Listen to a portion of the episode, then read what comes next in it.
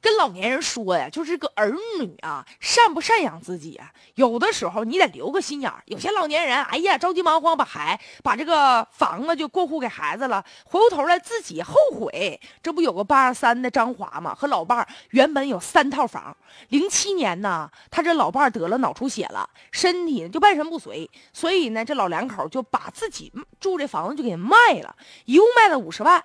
他和老伴儿一人呢带了三十万，另外一个带了二十万。他不还有两套房吗？他俩呢就自己觉得生活没法照顾了。他有俩孩子，就想带着这个钱住到俩儿子家，然后许诺了，说我不还有两套房吗？你们这俩儿子一人一套，但是呢，你得照顾我和我老伴儿。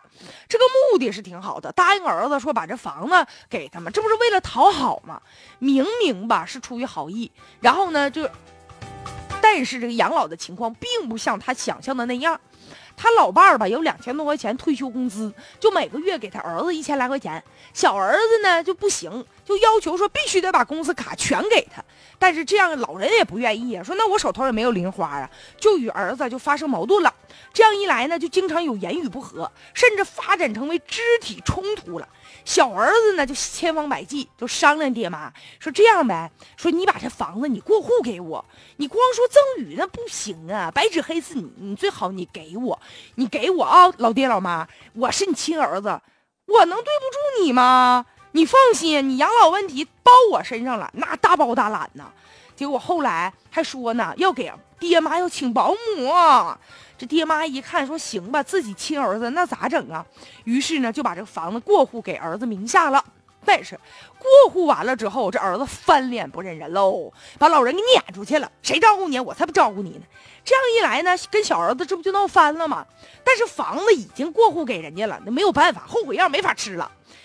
回头再找老大吧，人老大也不愿意啊！啊，你当初你为了把房子给他，你跟我都翻脸了，现在你没房子了，你回头找我来，我凭啥伺候你啊！你当初你想啥来着？所以现在这两个老人呢，欲哭无泪呀，咋办？就是因为太着急了，所以现在呢，这也说明啥呢？就一方面，老年人吧，那聪明一点啊，就这房子不到最后时刻，那坚决不能给，实在不行了，房子我可以立一个遗嘱，对吧？等我不在了，你可以继承，对吧？这是遗产。但我觉得不能等我活着的时候我就给你。有的时候老年人得打破一个什么想法呢？其实养老吧不一定非得儿女，谁照顾的好我就给谁。前一段时间还有新闻报呢，有一老年人，人就把房子就给保姆了，咋的？保姆照顾的好，伺候的好，跟儿女一样使唤一样。所以呢，就现在也说明啥呢？就是家庭养老这个格局啊，原来我们想象中那种方式已经打破了。所以老年人要想呢，这个享受晚年呢。需要做好一个规划，而且呢，就现在有些老年人都有退休金，不管多少吧，反正吃口馒头吃个咸菜，我用不着你儿女。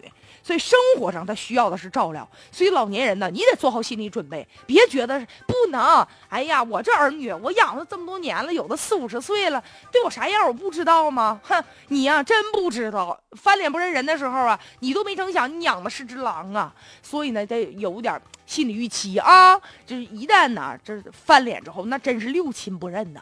再者，有的的这个。年轻人就把老人看成商品，你给钱我就养，不给钱我就不养你。所以现在法律啊也应该安排好这个老人呢安度晚年，也显得至关重要。所以老人在财产上要做好保护。